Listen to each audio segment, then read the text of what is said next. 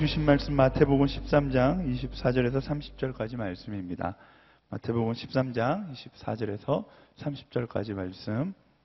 제가 한 절, 여러분이 한 절, 한 절씩 교독해서 읽도록 하겠습니다. 제가 먼저 읽도록 하겠습니다. 예수께서는 또 다른 비유를 들어 말씀하셨습니다. 하늘나라는 어떤 사람이 자기 밭에 좋은 씨를 뿌린 것에 비유할 수 있다. 근데 사람들이 모두 자고 있는 동안 원수가 와서 밀 가운데 가라지를 뿌리고 도망갔다. 밀이 줄기가 나서 열매를 맺을 때에 가라지도 보였다. 종들이 주인에게 와서 말했다. 주인님께서는 밭에 좋은 씨를 뿌리지 않으셨습니까? 그런데 도대체 저 가라지가 어디에서 생겨났습니까? 그러자 주인이 대답했다. 원수가 한 짓이다. 종들이 물었다. 저희가 가서 가라지를 뽑아버릴까요? 주인이 대답했다. 아니다. 가라지를 뽑다가 밀까지 뽑을 수 있으니 함께 읽겠습니다. 추수할 때까지 둘 다 함께 자라도록 내버려 두어라. 추수 때 내가 일꾼들에게 먼저 가라지를 모아 단으로 묶어 불태워 버리고 미름 모아 내 곳에 거두어 드리라고 하겠다. 아멘. 이제 우리 김승수 목사님 나오셨던 진품과 무조품이라는 말씀의 제목으로 말씀 나눠주실 텐데요. 우리 목사님 큰 환영의 박수로 맞이하도록 하겠습니다. 네,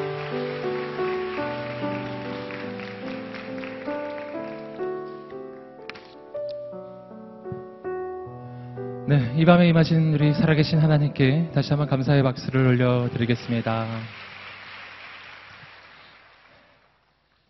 네, 잘 오셨습니다. 어, 이달에 더 하나님이 기대가 됩니다. 우리 있는 분들에게 한번 말해주시겠습니다. 하나님을 기대합니다.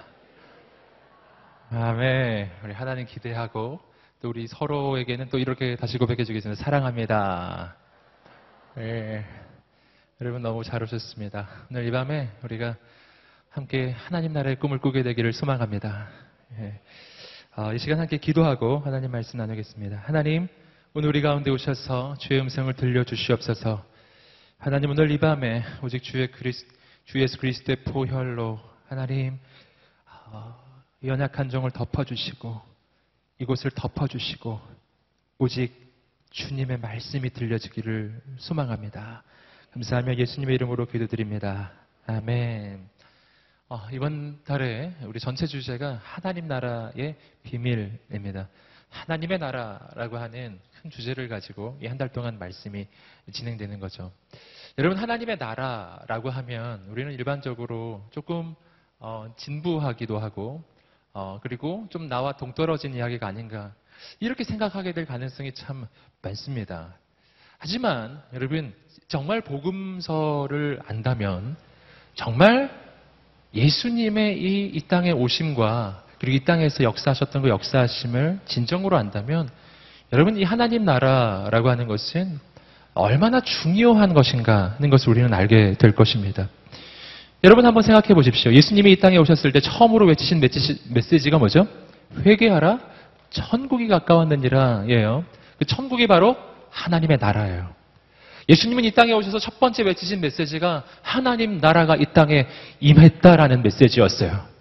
여러분, 예수님이 이 땅에 오셔서 시작되는 하나님의 나라.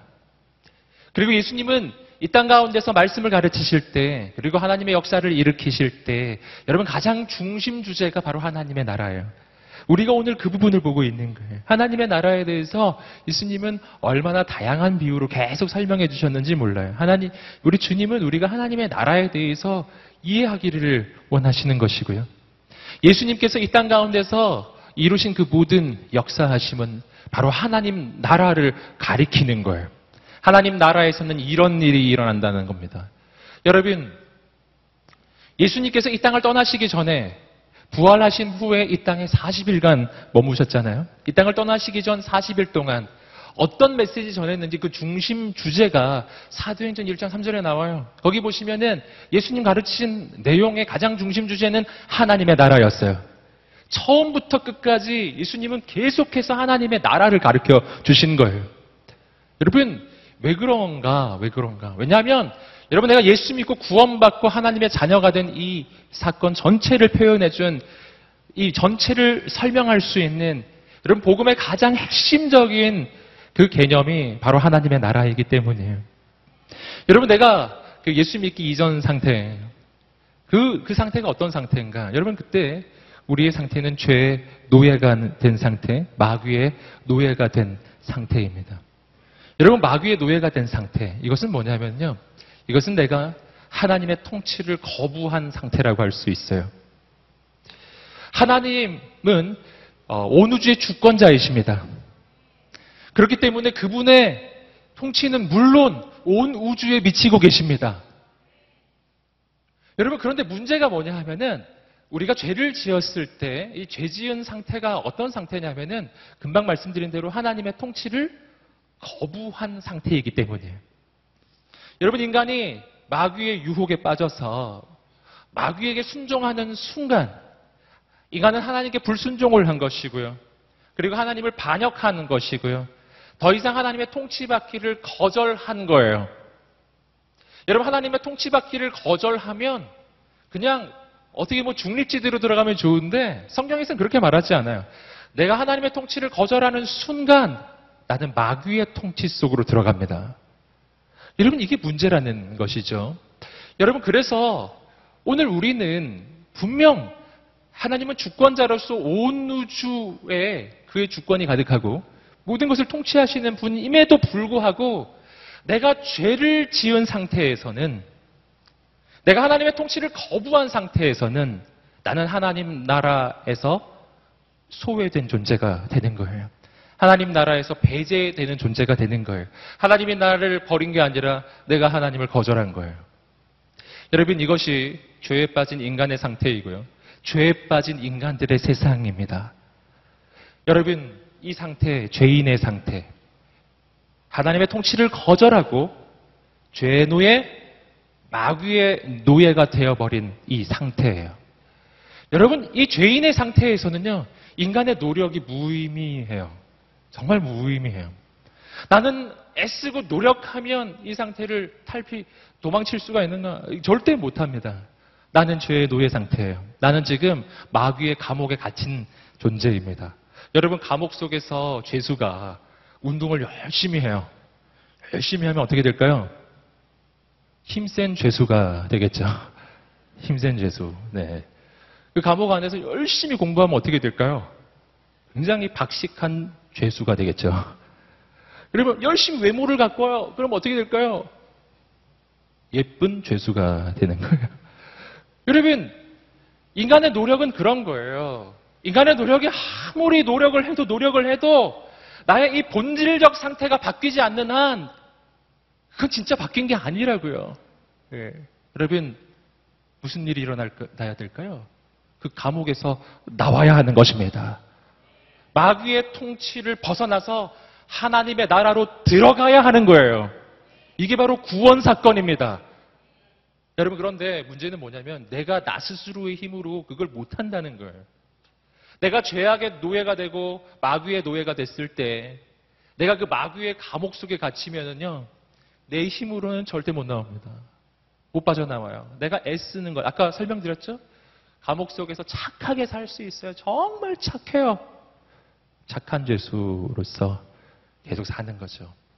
여러분 인간의 모든 노력이 나를 구원할 수 없는 이유가 바로 여기에 있는 거예요. 난 해방이 돼야 되거든요. 난 해방이 돼야 된다고요. 어떻게 해방이 되는가? 그 해방이 바로 내가 하나님의 나라로 가는 것이 해방인데, 내가 하나님의 나라로 갈 수 있는 힘이 나에게 없어요. 그렇기 때문에 하나님께서 해주신 일이 있습니다. 그것은 뭐냐면 예수께서 인간이 되셔서 이 땅에 오시면서 하나님의 나라가 이 땅 가운데 임한 것입니다. 할렐루야.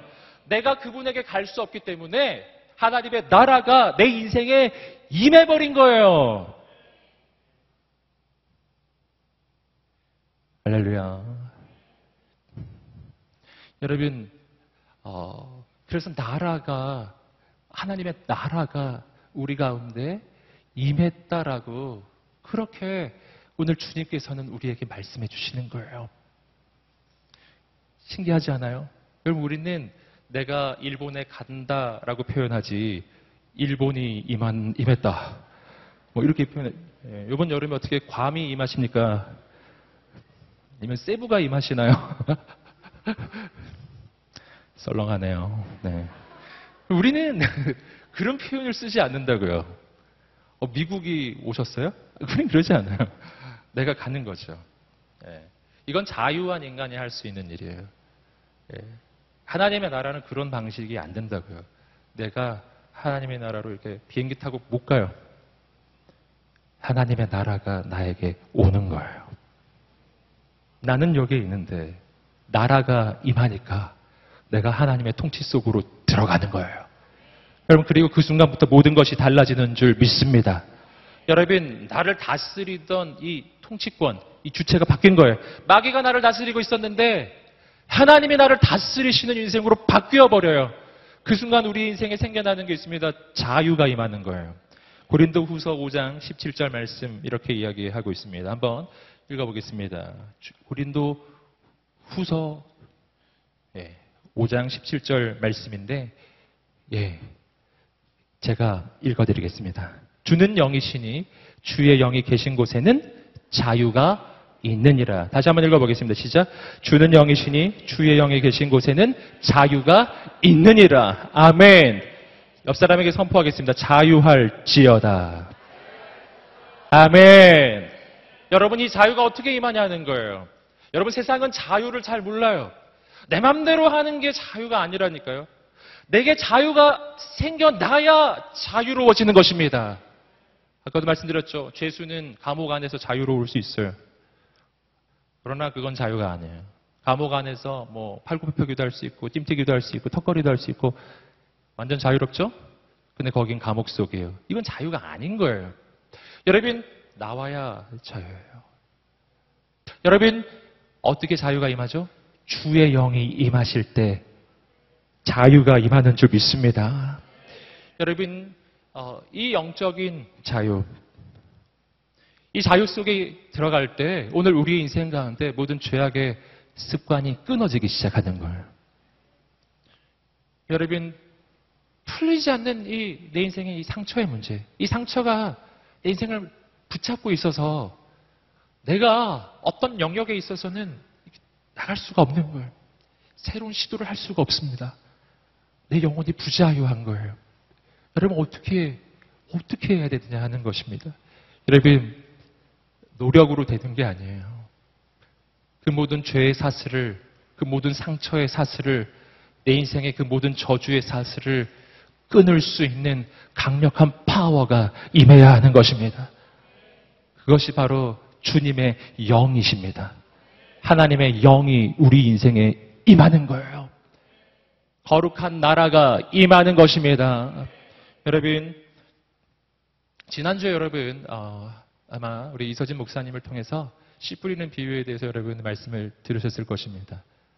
여러분, 그것은 하나님의 나라가 우리의 영혼에 임하는 것을 보여주는 거예요.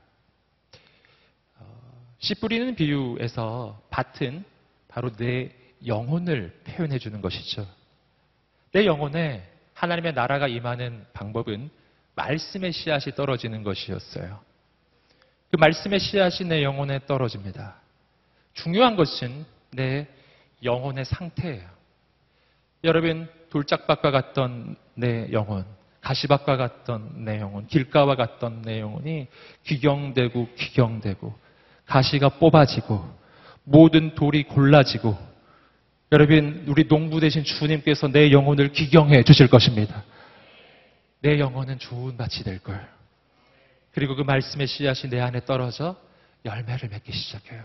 내 영혼에는 하나님의 나라가 임할 것입니다. 우리가 지난주에 보셨던 말씀이 그 말씀이에요. 오늘 우리가 보는 이 비유는 계속 이어지는 비유인데 예수님께서 하나님 나라를 가르쳐 주시기 위해서 또 한 가지 비유를 다시 씨 뿌리는 비유를 통해서 알려주십니다. 지난주 말씀과 이번 주 말씀은 차이가 있습니다. 지난주 말씀에서의 밭은 어떤 한 영혼의 마음을 이야기하는 것이고 오늘 말씀에서의 밭은 한 영혼의 마음이 아니에요. 이 밭은 세상 전체예요. 온 세상을 가리키는 것입니다. 지난주 말씀에서 씨앗은 말씀의 씨앗이었어요. 오늘 말씀에서의 씨앗은 다른 거예요. 오늘 말씀에서의 씨앗은 하나님께서 이 땅에 심고 계시는 하나님의 자녀들이에요. 여러분, 오늘 말씀은 지난주 말씀에서 한 단계 더 나아가는 겁니다. 어떻게 내 영혼에 하나님의 나라가 임하는가가 지난주 말씀의 주제였다면 오늘 말씀은 어떻게 이 땅 가운데 하나님의 나라는 임하는 것인가 하는 거예요. 함께 우리 말씀 보겠습니다. 24절 말씀 읽어보시겠습니다. 시작. 예수께서는 또 다른 비유를 들어 말씀하셨습니다.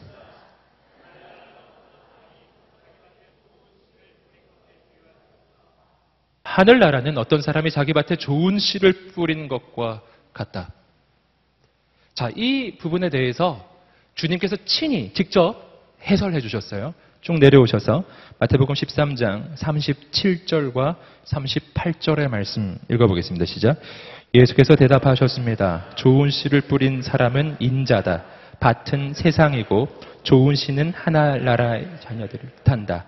가라지는 악한 자의 아들들이고 여기까지입니다. 좋은 씨를 뿌린 사람은 인자다. 인자. 어, the son of man. 사람의 아들이란 뜻이에요. 근데 이것은 바로 다니엘서 7장에 나오는 예언적으로 메시아를 가리키는 표현입니다. 즉 예수님께서 스스로를 가리키는 호칭이죠. 바로 예수님을 가리키는 거예요. 여러분, 예수님이에요. 오늘 이 씨를 뿌리는 존재는 예수님이는데 그 씨는 누구라고요? 하나님의 자녀들이에요. 그리고 세상이 바로 이 밭을 이야기합니다.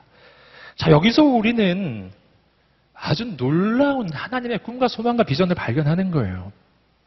여러분, 이 땅에 어떻게 하나님의 나라가 임하는가? 이 험한 세상에, 이 황량한 세상에, 이 죄악 가득한 세상에 돌아보면 하나님을 반역한 하나님의 원수들이 가득한 세상에 여러분 그런 이 세상에 어떻게 하나님의 나라가 임하는가? 오늘 주님은 이 하나님의 나라를 임하는 방법을 알려주시고 계신 거예요. 하나님께서는 친히 직접 이 땅을 하나님의 나라로 만드실 수도 있으십니다. 근데 하나님께서는 그런 방법을 선택하신 것이 아니에요. 오늘 주님께서는 이 땅을 하나님의 나라로 만들기 위해서 동역자를 부르고 계세요. 바로 하나님의 자녀들을 부르시는 거예요. 그리고 우리와 함께 그 일을 해 가시는데 우리를 통해서 그 일을 하시는 방법이 있습니다. 그것은 뭐냐면 바로 우리들 한 사람 한 사람 하나님의 자녀들을 이 땅에 심으시는 거예요. 이 황량한 세상에 좋은 씨앗을 심으십니다. 여러분 한 사람 한 사람이 바로 하나님이 이 땅에 심으시는 씨앗인 줄 믿습니다. 딴 사람 이야기하는 게 아니에요. 바로 당신의 이야기를 하고 있는 거예요. 여러분 놀랍지 않습니까? 나 너무 부족한데, 나 연약한데. 여러분 하나님이 나를 이 땅에 심고 계신 거예요. 여러분 이건 굉장히 비유적인 표현입니다. 여러분 한번 어, 상상을 한번 해보세요. 저는 이 말씀을 보면서 이런 그림이 탁 떠오르더라고요. 황량한 밭이 있는 거예요. 이 황량한 밭에 한 농부가 씨를 심고 있는 거예요. 씨앗을 심고 있어요. 여러분 씨앗을 심었을 때 그 밭에 당장 어떤 변화가 일어났나요? 안 일어납니다. 씨를 심은 다음에 똑같아요. 그냥 흙 가득하고 황량한 겁니다. 여러분 그러나 아직 눈으로 보기에는 황량하고 아무 변화도 없는 것 같은데 농부가 그 씨앗을 심을 때는 농부의 마음에는 이미 그림이 그려져 있어요. 이제 1년이 지나고 나면 때가 되면 여러분 이, 이 씨앗에서는 싹이 돋을 거예요. 열매는 맺어질 거예요. 머지않아 그곳을 다시 가본다면 우린 깜짝 놀라게 될 거예요. 분명히 황량한 흙밖에 없었던 밭이었는데 그곳은 밀밭으로 바뀌어 있을 것입니다. 예, 놀라운 광경이 펼쳐질 거예요. 여러분 추수 때가 되면 여러분 각 밀마다 여러분 놀라운 열매들이 주렁주렁 매달려 있을 것입니다. 여러분 이것이 하나님의 꿈이에요. 세상은 황량해요. 여러분 이 황량한 세상 가운데 하나님은 여러분 한 사람 한 사람을 씨앗으로 지금 심으신 거예요. 여러분 나는 내 인생을 바라볼 때 별다른 생각이 없고 별다른 꿈이 없을 수도 있습니다. 하지만 하나님께서 나를 이 땅에 보내실 때는 하나님께는 놀라운 꿈이 있음을 믿으세요. 당신에게는 하나님의 꿈이 있어요. 자, 여기서 우리는 아주 중요한 사실 하나를 알게 돼요. 그 미랄, 그 씨앗의 위치를 누가 정하셨는가요? 그 씨앗의 위치를 누가 정하였습니까? 씨를 뿌리는, 그 씨를 심는 바로 농부가 정한 거예요. 씨앗은 스스로 자기 인생의 위치를, 자기의 심겨질 자리를 스스로 정하지 않았어요. 농부가 심은 겁니다. 농부가 정한 거예요. 자, 여기서 우리는 오늘 우리가 이 땅에 좋은 씨앗으로 심어지는 인생, 즉 하나님의 꿈과 소망과 비전이 담겨진 인생을 우리가 살아나갈 때 내가 무엇을 보아야 하는지를 알게 되는 거예요. 사람들은 언제나 인생을 생각할 때 언제나 위치에 민감해요. 내가 지금 중심에 있는가 아니면 변두리에 있는가 내가 높이 있는가 낮은 곳에 있는가 항상 이게 인생의 관심사예요. 그리고 늘 이 위치가 바뀌는 것을 꿈꾸죠.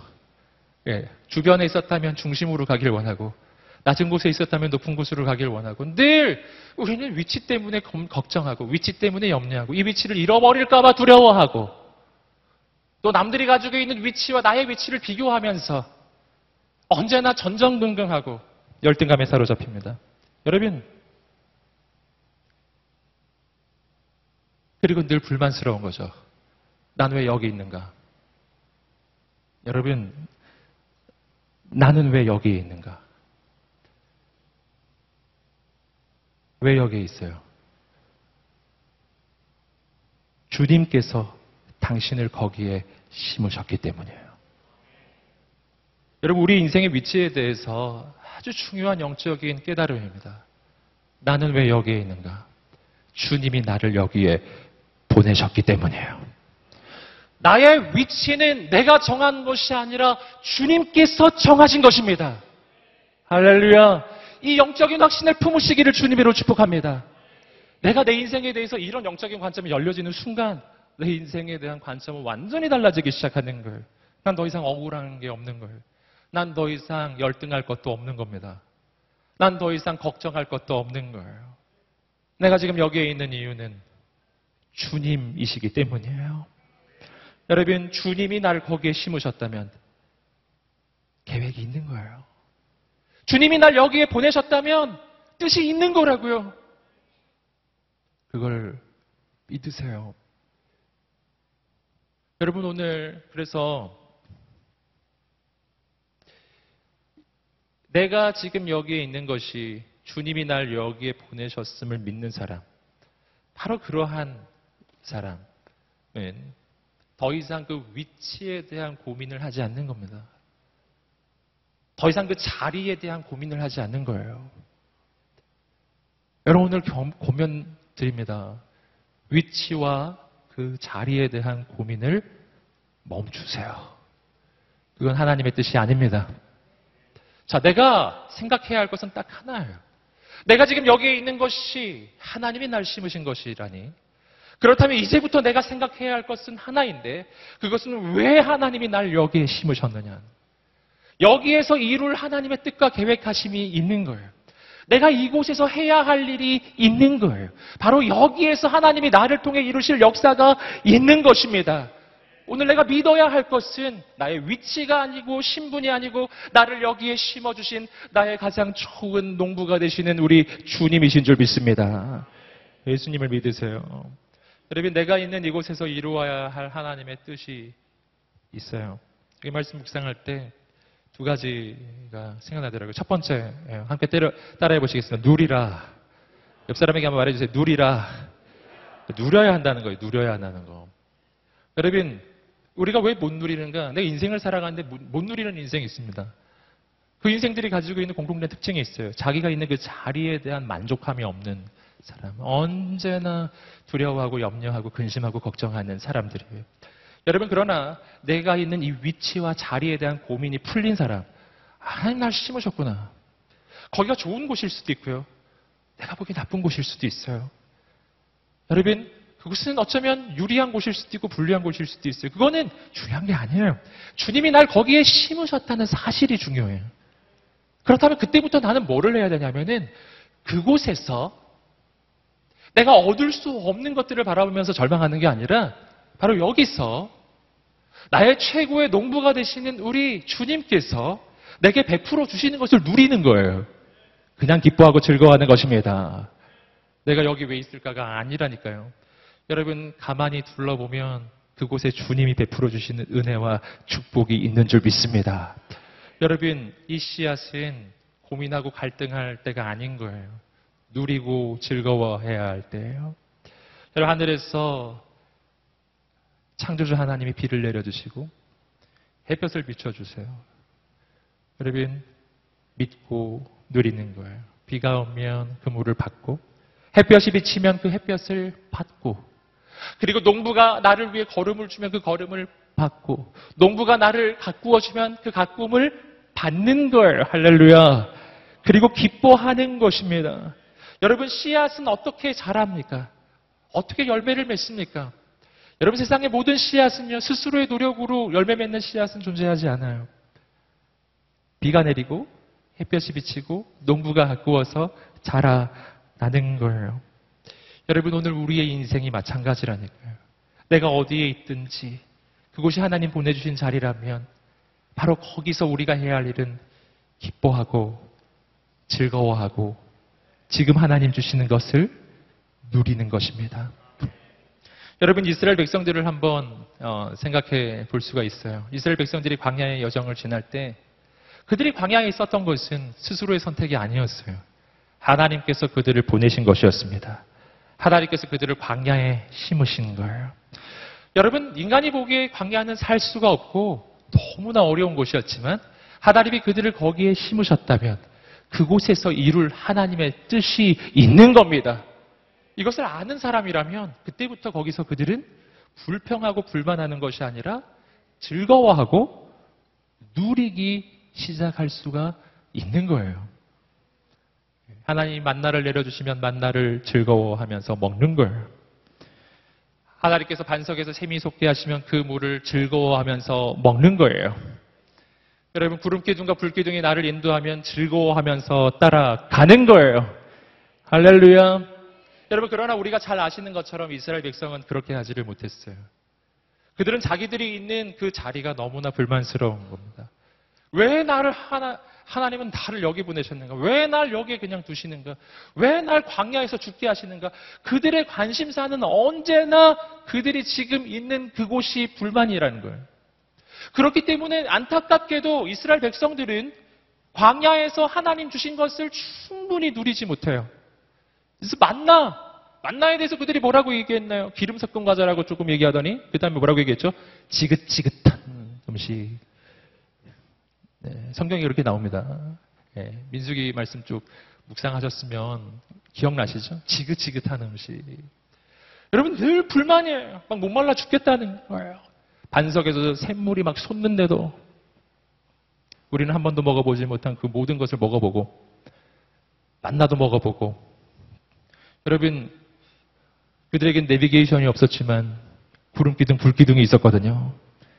여러분 그런 거는 그 누구도 역사상 아무도 경험해 볼 수 없었던 하나님의 그 놀라운 축복이 있었는데 그들은 그 모든 축복을 하나도 즐거워하지 않아요. 인생이 힘들기만 한 거예요. 여러분, 여러분 격려합니다. 오늘 우리의 인생에 정말 하나님의 돌보심이 없나요? 여러분, 오늘 우리의 인생에 부어주시는 하나님의 만나를 즐기세요. 구름기둥, 불기둥의 인도를 받으세요. 기뻐하십시오. 즐거워하십시오. 여러분, 이스라엘 백성들이 광야에서 훈련된 다음에 달라졌어요. 그들이 여리고성 앞에 갔을 때입니다. 여리고성 앞에 선 이스라엘 백성. 여러분, 광야에 있을 때랑 여리고성 앞에 섰을 때랑 어디가 더 힘들까요? 뭐 비교하기가 좀 어렵죠. 여리고성 그 당시에 가장 강대한 성 앞에서 막 죽을 것만 같은 그런 위기 속에서 있었습니다. 거기도 너무나 위험한 곳이었어요. 하지만 자, 성경을 읽어보시면은 이스라엘 백성들이 그 상황에 대해서 뭐라고 한마디 하는 이야기가 나오지 않아요. 여리고성 앞에서의 이스라엘 백성, 그들은 불평하지 않아요. 그들은 하나님께서 자기들을 그곳에 보내셨다는 것을 이제는 믿게 되었어요. 내가 있는 이 위치에 대한 믿음이 있으면 그때부터 이들의 인생은 누리는 인생으로 바뀌는 겁니다. 매일매일 여리고성을 돌기 시작해요. 말 한마디 하지 않습니다. 주님 하란 대로 하는 거예요. 일곱 번째 날에는 일곱 바퀴를 도는 거예요. 할렐루야.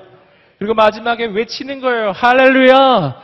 여리고성은 무너지는 것입니다. 아멘.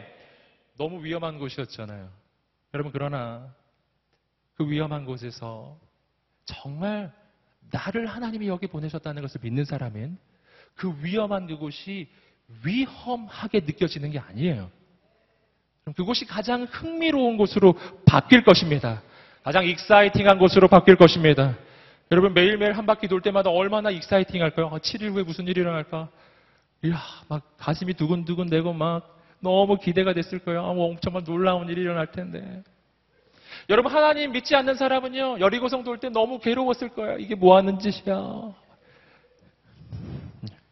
여러분 내가 어디에 있습니까?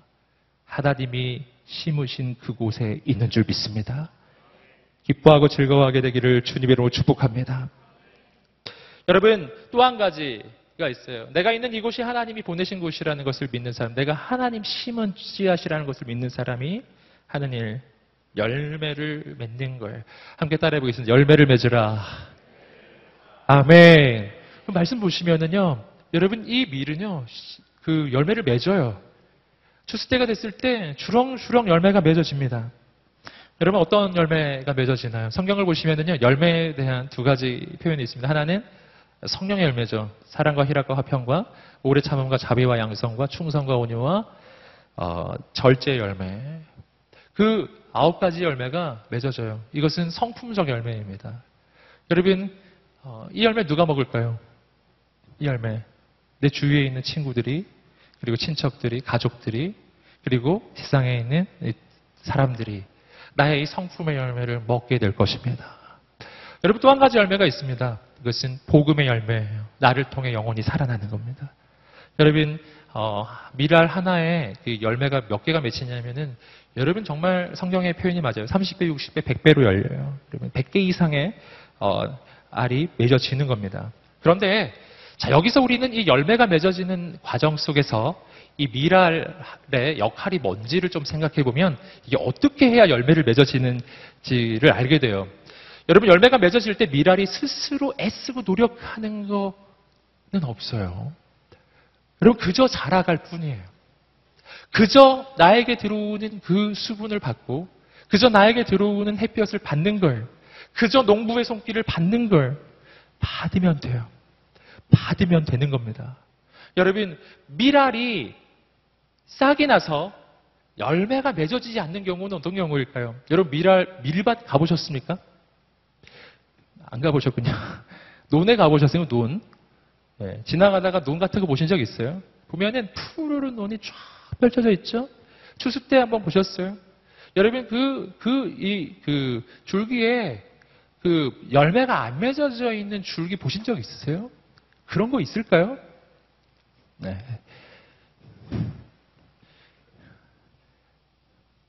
그런 거 없어요. 그런 게 없다고요. 이 줄기마다 열매가 다 맺어지는 겁니다. 저는 이게 너무, 놀라운 거예요.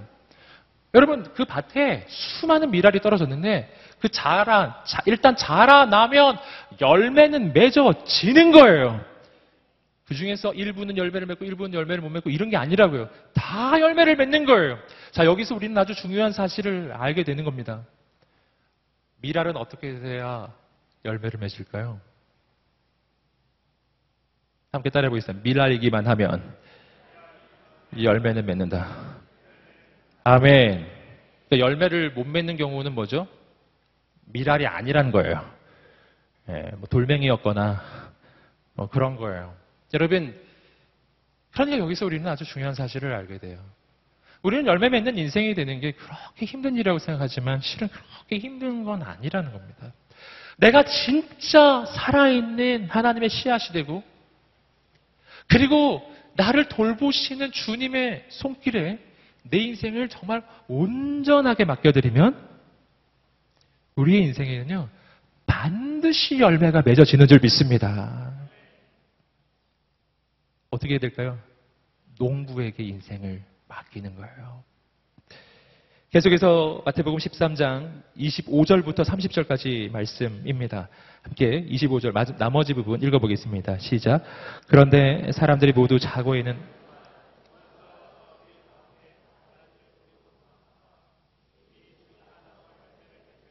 가라지도 보였다. 종들이 주인에게 와서 말했다. 주인님께서는 밭에 좋은 씨를 뿌리지 않으셨습니까? 그런데 도대체 저 가라지가 어디에서 생겨났습니까? 그러자 주인이 대답했다. 원수가 한 짓이다. 종들이 물었다.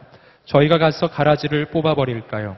주인이 대답했다. 아니다. 가라지를 뽑다가 밀까지 뽑을 수 있으니 둘 다 자라도록 내버려 두어라. 추수 때 내가 일꾼들에게 먼저 가라지를 모아 단으로 묶어 불태워버리고 밀은 모아 내 곡간으로 거두어 들이라고 하겠다. 가라지 스토리입니다. 그 밭에 원수 마귀가 와서 가라지를 뿌리고 갔다라는 것이고요. 그리고 그 가라지는 밀과 함께 자라요. 놀라운 장면이에요. 그리고 이 가라지는 언제 뽑혀지냐면은 마지막에 추수 때에 뽑혀집니다. 몇 가지 영적 깨달음이 이 스토리 가운데 있습니다. 첫 번째는 뭐냐면 이 가라지의 출처입니다. 가라지의 출처는 하나님이 아니에요. 가라지의 출처는 원수 마귀입니다. 여러분 우리가 인생을 살다 보면은 인생의 가라지를 만날 때가 있어요. 그것은 어떤 어려운 상황일 수 있고 어떤 어려운 대적일 수 있습니다. 그때 우리는 이런 고민에 휩싸이죠. 하나님 어찌하여 나에게 이런 일을 주십니까? 하나님 왜 이렇게 악한 걸 저에게 주십니까? 여러분 거기에 대한 답이에요. 오늘 말씀은 하나님 주신 게 아니에요. 마귀가 준 거예요. 이걸 분명하게 아셔야 합니다. 마귀가 준 거예요. 여러분 성경이 말해주는 것은 뭐냐면은 하나님이 나에게 병 주고 약 주는 분이 아니라는 것이고요. 오늘 성경이 말해주는 것은 뭐냐면은요. 하나님은 선하신 분이신데 그런데 그 악한 마귀가 오늘 우리 인생에 악을 행하는 것이고요. 그 악한 마귀가 인간을 속여서 죄악을 짓게 만들고 죄를 지은 인간이 또한 악을 행하는 걸 우리는 그러한 악한 세상 속에 있는 것입니다. 여러분, 악의 출처는 하나님이 아니에요. 마귀라고요. 하나님은 본래 천사를 지으셨는데 그 천사가 하나님을 대적하고 교만해졌을 때 하나님께 반역했을 때 마귀가 되었고 그 마귀가 인간을 유혹해서 인간을 죄에게 빠뜨립니다. 거기서부터 모든 악이 시작이 돼요. 하나님이 아니시다. 라는 겁니다. 하나님의 역사는 도리어 그 반대예요. 하나님이 나에게 악을 행하시는 게 아니라 악한 원수가, 악한 인간이 이 땅을 이렇게 악하게 만들고 있는데 하나님께서는 이 모든 인간의 죄악과 악한 원수 마귀의 이 역사를 뒤집으시는 분이세요. 이 모든 것을 바꿔주시는 분이신 줄 믿습니다. 반대라는 거예요. 그래서 오늘 우리가 하나님 앞에 고백해야 할 것은 뭐냐면, 하나님 어떻게 내게 이루실 수가 있었어요가 아니에요. 하나님이 세상은 악하고 인간은 악하고 완수 마귀가 나를 유혹하는데, 그래도 하나님이 계시니 다행입니다. 그래도 하나님이 계셔서 감사합니다. 주님 나를 이 악에서 구하여 주시옵소서. 이러한 가라지에 대한 주인의 처방이 있습니다. 말씀을 보시면은 우리의 생각과 조금 다른 처방이 나와요. 이 주인은 바로 하나님을 또 예수 그리스도를 가리키는 것일 텐데, 근데 하나님께서 이 가라지를 즉시 뽑지 않으세요. 말씀 뭐라고 이야기하죠? 이 가라지를 뽑지 마라. 가라지를 뽑을 때 밀도 함께 뽑힐까봐 염려된다. 아주 중요한 메시지입니다. 가라지를 뽑으면 밀도 같이 뽑힌다. 자, 이거를 뒤집어서 말하면 무슨 말이냐면은 가라지가 사라지면 밀이 잘 살게 되는 게 아니에요. 가라지가 사라지면 역설적이게도 밀도 뽑혀요. 반대로 이야기하면 가라지의 존재가 밀을 살린다라는 것이고요. 그리고 조금 더 나아가면 여러분 이 밀은 열매가 맺어지나요? 열매가 맺어져요. 어떤 상태에서 가라지가 있는 상태에서예요. 여러분 가라지가 뽑혀야 열매가 맺어지는 게 아니에요. 가라지가 있어도 열매는 맺어지는 줄 믿습니다. 여러분 그래서 여기서 우리 아주 굉장히 역설적인 영적 교훈을 발견하는 겁니다. 난 가라지 때문에 내 인생이 망하는 줄 알았는데 그게 아니에요. 반대예요. 가라지가 있기 때문에 내 인생이 오히려 온전해져요. 인생의 고난에 대한 새로운 관점이죠. 여러분 사도 바울이 육체의 가시 때문에 얼마나 고통스러워했어요. 간절히 기도했지만 하나님이 듣지 않으셨다고 말하죠. 우리 그 장면을 성경을 통해서 직접 한번 확인해 보겠습니다. 고린도 후서 12장 7절부터 10절까지 말씀입니다. 7절부터 10절까지 함께 읽어보겠습니다. 시작. 받은 계시들이 지극히 큰 것을 인해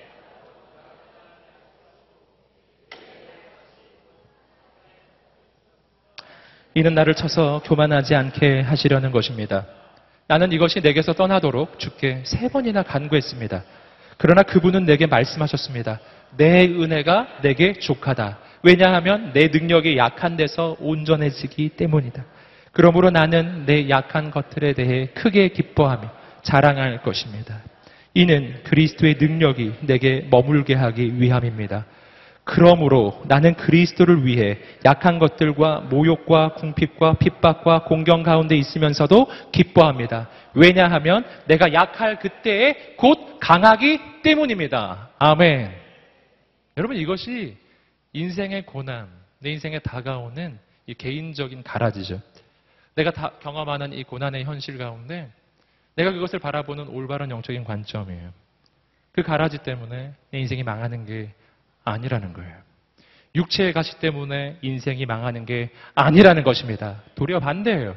육체의 가시가 있기 때문에 하나님께 엎드리고, 그래서 하나님께 기도하고, 그렇기 때문에 더 큰 하나님의 능력이 임하고, 그렇기 때문에 다른 사람들은 아무도 경험할 수 없는 영적인 비밀을 깨닫는 것입니다. 뭐 때문에? 육체의 가시 때문에. 그 가시가 없었으면 사도 바울이 그렇게 기도했겠어요?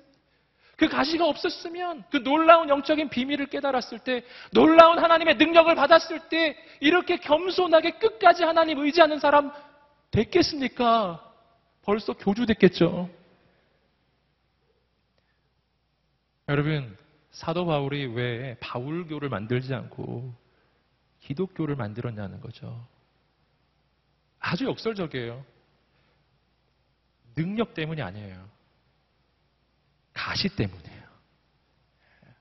여러분, 오늘 우리 인생에 육체에 가시가 있습니까? 어려움이 있습니까? 여러분, 오늘 주인처럼 하나님 말씀하실 거예요. 가라지를 그냥 두어라. 그 가라지 없어지면 그 밀도 같이 없어질 수 있다. 육체의 가시 그냥 둬라. 너의 은혜는 그 자체로 족하단다. 족하단다. 너의 은혜는 충분하다. 충분하다. 너의 육체의 가시가 바로 너의 은혜의 셈이다. 거기서 은혜가 막 샘솟는 거예요.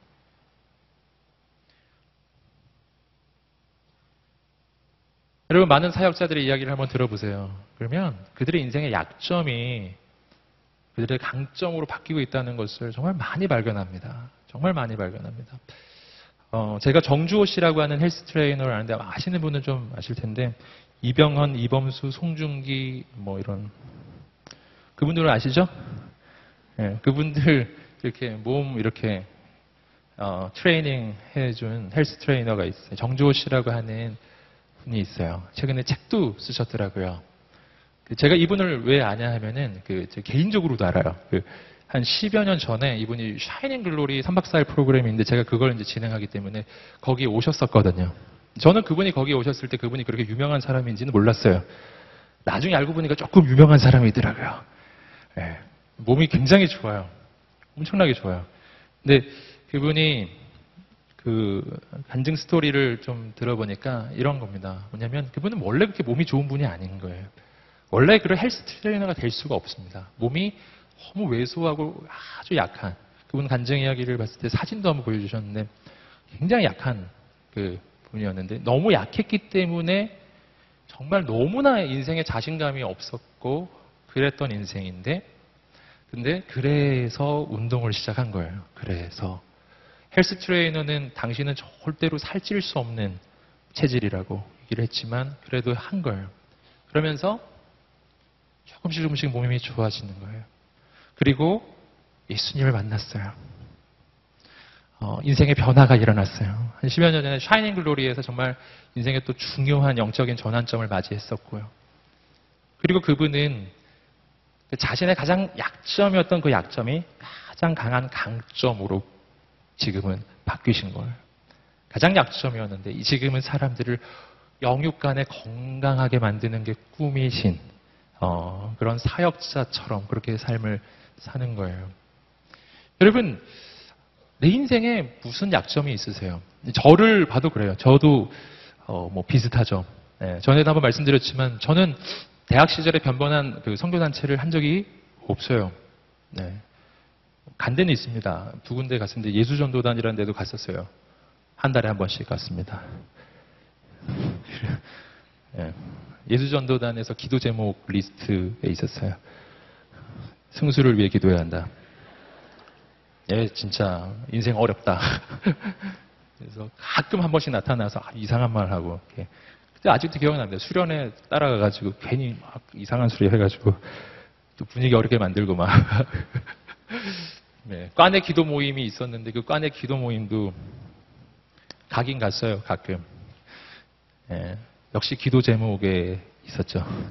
얘를 위해 기도해야 한다. 여러분, 아, 변변한 어떤 신앙적 훈련을 대학 시절에 이렇게 잘 어떻게 한 게 아니, 아니었거든요. 근데 참 놀랍게도요, 정말 하나님이 이 약한 자를 들어 쓰신다고 저는 그런 걸 해본 적이 없는데 저는 지금 청년 사역을 계속하고 있어요. 할렐루야. 할렐루야. 예. 얼마나 놀라워요. 제가 청년 시절을 잘 보냈으면 모르겠는데 잘 보낸 사람이 아닌데 하나님이 나를 어떻게 이렇게 쓰셔서 이 나이가 되도록 예. 여러분 우리 아픔은 바뀌어 능력이 됩니다. 정말 네. 세계적인 치유 사역자 가운데서 어, 제가 아는 분이 있는데 그 치유의 능력이 어디서 나오냐면 젊은 시절 경험했던 가정의 폭력과 있을 수 없는 가정에서의 그 아픈 상처로부터 나오거든요. 여러분, 오늘 우리가 가지고 있는 인생의 고통과 어려움은 우리 인생의 반드시 능력으로 바뀔 것입니다. 반드시 능력으로 바뀔 것입니다. 여러분, 그런데 마지막으로 한 가지 더 메시지가 있습니다. 그것은 뭐냐면 이 가라지를 향한 주님의 마음이 있어요. 자, 말씀을 보시면은, 어, 이 가라지를 주님이 뽑지 말라고 하십니다. 예, 지금까지 우리는 계속 개인이 경험하는 어려움에 대한 이야기를 나누었다면 이제 이 가라지의 조금 다른 측면 바로 예수 그리스도를 모르는 사람들 바로 그들이 이 땅에 있는 가라지이죠. 그런데 주인은 그 가라지를 바로 뽑지 않아요. 추수 때까지 기다립니다. 왜일까요? 왜냐하면 진짜 밭에서는요, 어, 가라지가 밀로 바뀔 일이 없는데 영적인 추수밭에서는 가라지가 밀로 바뀌는 일이 있기 때문이에요. 여러분 이것은 비유의 말씀이잖아요. 이 가라지와 밀은 누구를 가리키는가? 마태복음 13장 37절부터 39절까지의 말씀을 읽어보겠습니다. 시작.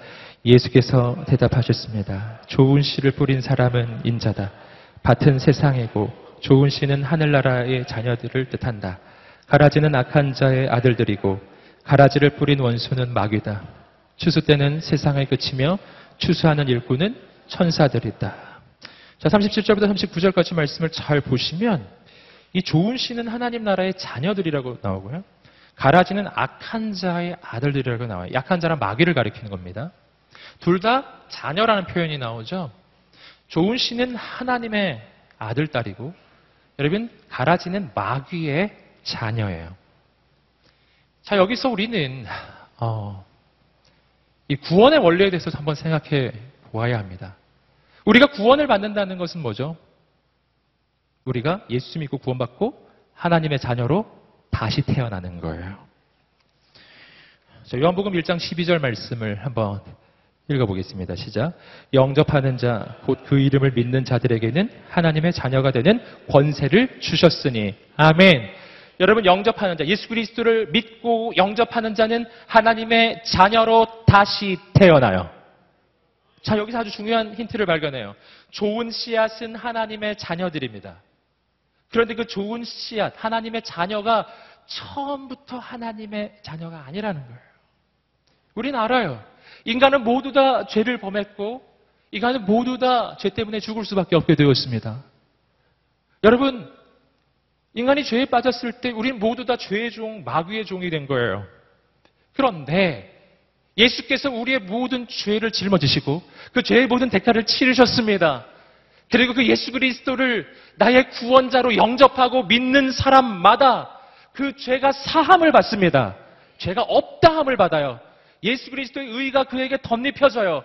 그뿐만 아니라 그는 하나님의 아들이라고 하는 존재로 신분으로 다시 태어나요. 할렐루야. 거듭난다는 거예요. 분명 하나님의 자녀가 아니었어요. 난 죄의 종, 마귀의 종. 여러분, 나의 아비는 마귀였어요. 여러분, 그런데 예수 그리스도를 믿으면 난 하나님의 아들, 딸로 다시 태어나는 거예요. 이것이 내가 좋은 씨앗된 이유입니다. 그렇다면 가라지도 마찬가지예요. 지금은 마귀의 종, 죄악의 종, 악한 자의 아들들이라고 불려지는 상태에 놓여 있지만 그가 복음을 듣고 예수 그리스도를 믿고 예수님을 영접하면 그는 하나님의 아들과 딸로 다시 태어나게 될 줄 믿습니다. 다시 태어나는 거예요. 분명 가라지였는데 예수님을 믿으면 알곡으로 다시 태어나는 거예요. 아멘. 구원의 역사예요. 여러분 이것이 바로 주인이 끝까지 기다리시는 까닭이에요. 계속 기다리시는 이유. 이것이 오늘 우리를 향한 사명이에요. 오늘 우리는 하나님의 자녀들입니다. 이 땅에 심겨진 좋은 씨앗들이에요. 여러분 우리는 이 땅, 이 황량한 이 땅에 하나님의 나라가 임하는 꿈을 꾸는 사람들인 줄 믿습니다. 여러분 오늘 우리를 통해서 이루실 하나님의 역사를 한번 바라보세요.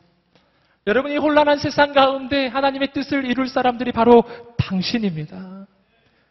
옆 사람에게 한번 얼굴 바라보시면서 말해주세요. 바로 당신입니다.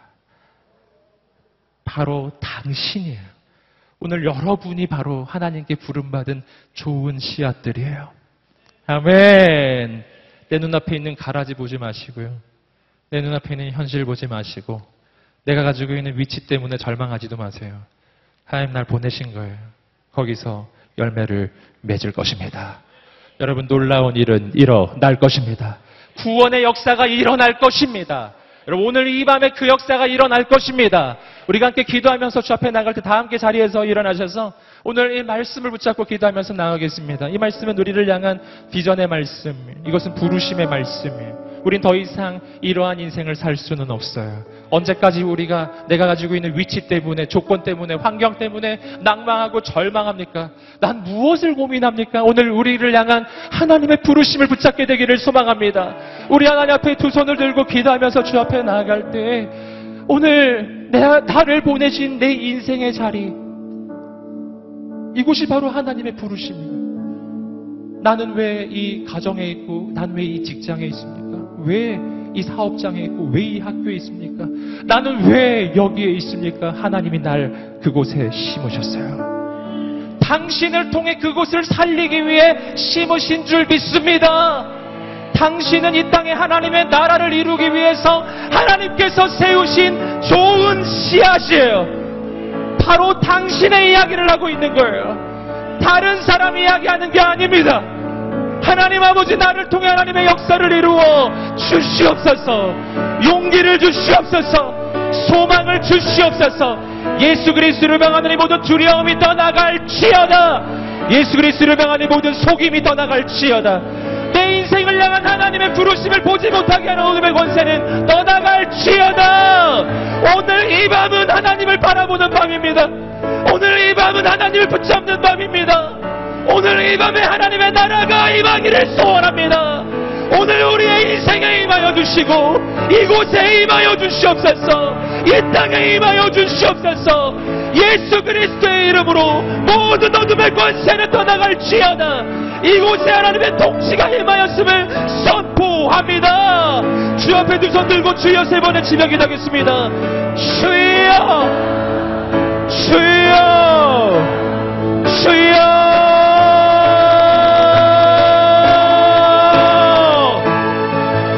주여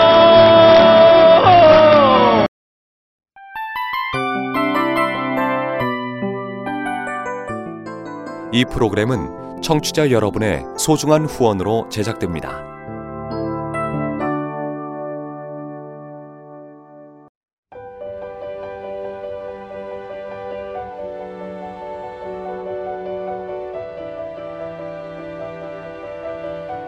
세상에는 수많은 교회들이 있지만 더 깊이 있는 말씀 강해를 찾기 위해 크기로만 교회를 선정하지 않습니다. 보다 좋은 영적 콘텐츠를 더 많이 나누기 위해 방송비를 받지 않습니다. 1년 365일 복음만 전하고 싶어서 우리는 광고를 하지 않습니다. 온누리의 복음을 땅끝까지 CGN TV와 함께 땅끝 선교사가 되주세요.